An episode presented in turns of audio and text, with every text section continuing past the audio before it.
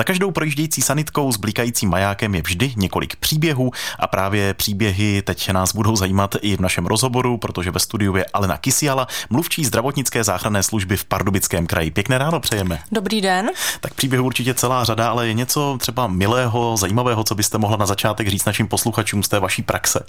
Uh, asi co mě napadá teďka nejvíc, tak se to stalo 22, 22. prosince, kdy jsme přijali volání na tísňovou linku od seniora v Pardubicích, že doma upadl.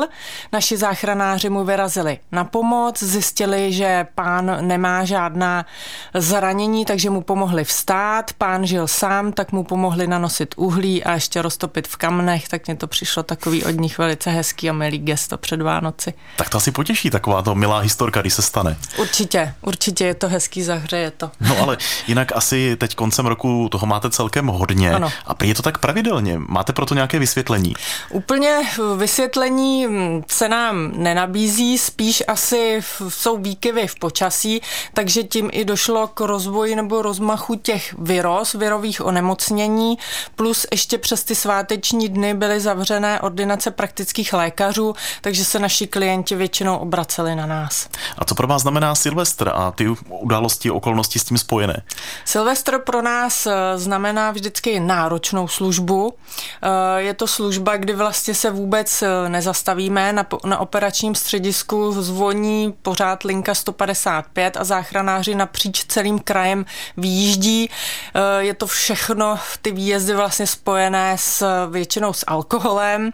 Mohou být i úrazy, ke kterým dochází vlastně použitím té zábavní pyrotechniky, ale i samozřejmě tam může docházet k vážnějším stavům, jako jsou třeba intoxikace i drogou nebo napadení. Když je v tom alkohol, je v tom i nějaká agresivita občas, musíte i tomuto pořád odolávat?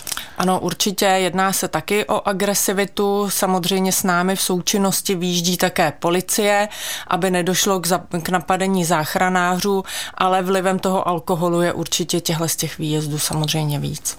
A když se podíváme celkově na rok 2023, jak to vychází z vašeho pohledu? Jaký to byl rok? Uh, rok 2023 byl samozřejmě taky náročný. Většinou víc těch výjezdů je během těch letních měsíců. Samozřejmě, kdy jsou úrazy cyklistů nebo nějaké pády z výše, dochází i k tonutím. A potom samozřejmě zase s podzimem přicházejí ty respirační onemocnění.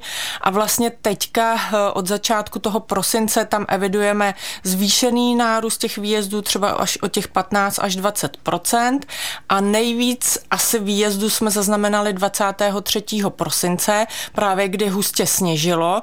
To, byl, to se výjíždělo zejména k dopravním nehodám a teďka zase hlavním Důvodem k výjezdu záchranné služby jsou právě horečnaté stavy, dušnosti, můžou to být i u těch seniorů celkové zhoršení stavu nebo i u těch dětí třeba laryngitidy.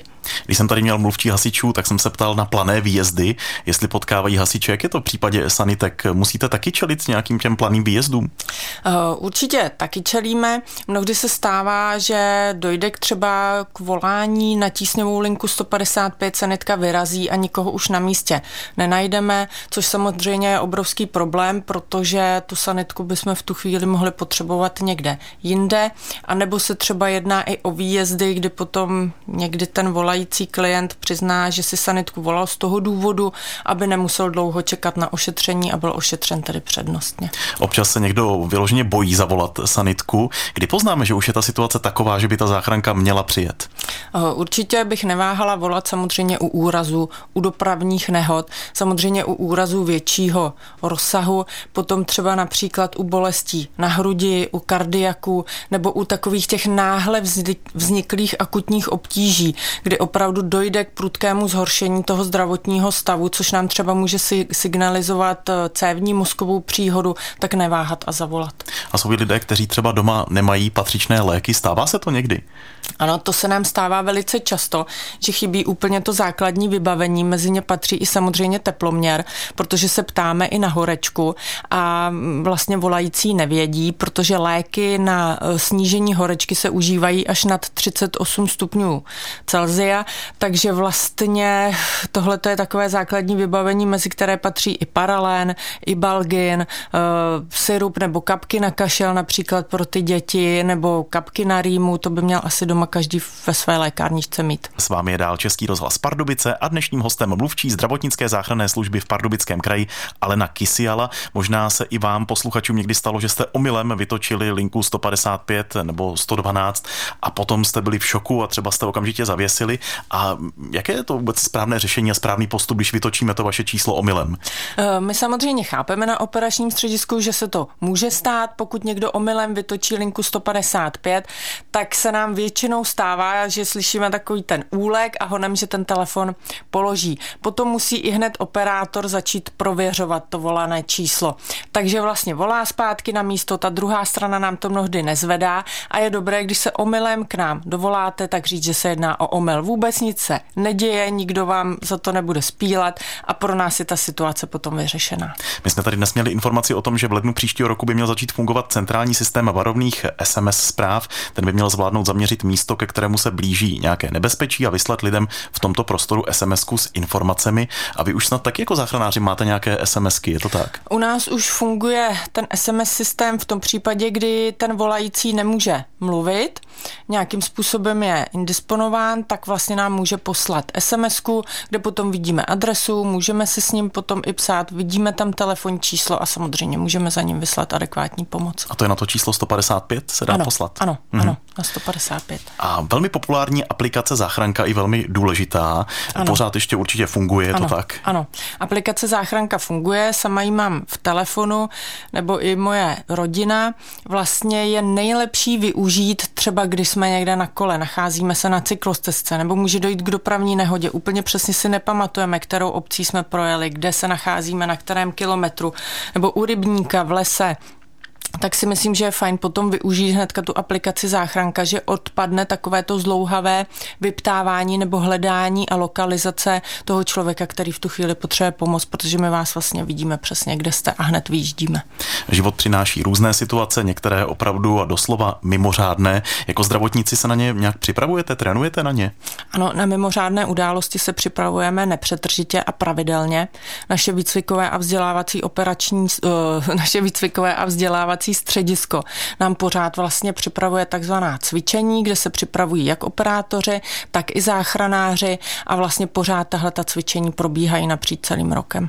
Třeba včera jsme zaznamenali informace o dopravních nehodách, o zraněných, že se museli ti zranění rozvážet do nemocnic. Jak to potom vypadá v praxi? Kdo o tom rozhoduje, kam kdo pojede, jakou sanitkou a podobně? Vlastně v tu chvíli potom tam dochází k třídění těch raněných, vlastně ke stupni a závažnosti jednotlivých zranění a pokud vlastně dojde k mimořádné události nějakého většího rozsahu, tak je aktivovaný takzvaný traumatologický plán, kdy předtím jsou uvědoměny ty nemocnice a oni nám odpoví, kolik zraněných asi jak závažným zraněním jsou schopni přijmout a potom vlastně jsou ti zranění tam rozvážení. A ještě závěrem taková osobní otázka na vás. Vy jste mluvčí zdravotnické záchranné služby, jste i sama zdravotnice. Je ano. to nutné, aby člověk byl jako zdravotník, když se dělá tiskového mluvčího zrovna u záchranky? Já si myslím, že asi je dobré mít přehled o tom, jak ta záchranná služba funguje. Sama pracuji na záchranné službě 13 let a myslím si, že je dobře, že jsem zdravotník. Hodí se to. profesi, ano, určitě. tak eh, tolik náš dnešní rozhovor. Věříme, že vás zaujal, že vám byl třeba i ku pomoci a byl užitečný pro vás jako posluchače Českého rozhlasu Pardubice. Tak jenom závěrem můžeme zopakovat, že jsme dnes ve studiu měli mluvčí zdravotnické záchranné služby v Pardubickém kraji a byla to Alena Kisiala. Přejeme vám pokud možno klidný závěr toho roku, i když je to velmi hektické, jak jsme o tom no, mluvili. Děkuji. No a hodně zdraví do příštího roku. Já bych taky chtěla poděkovat za pozvání a divákům samozřejmě taky popřát hodně zdraví do nového roku. Děkuji.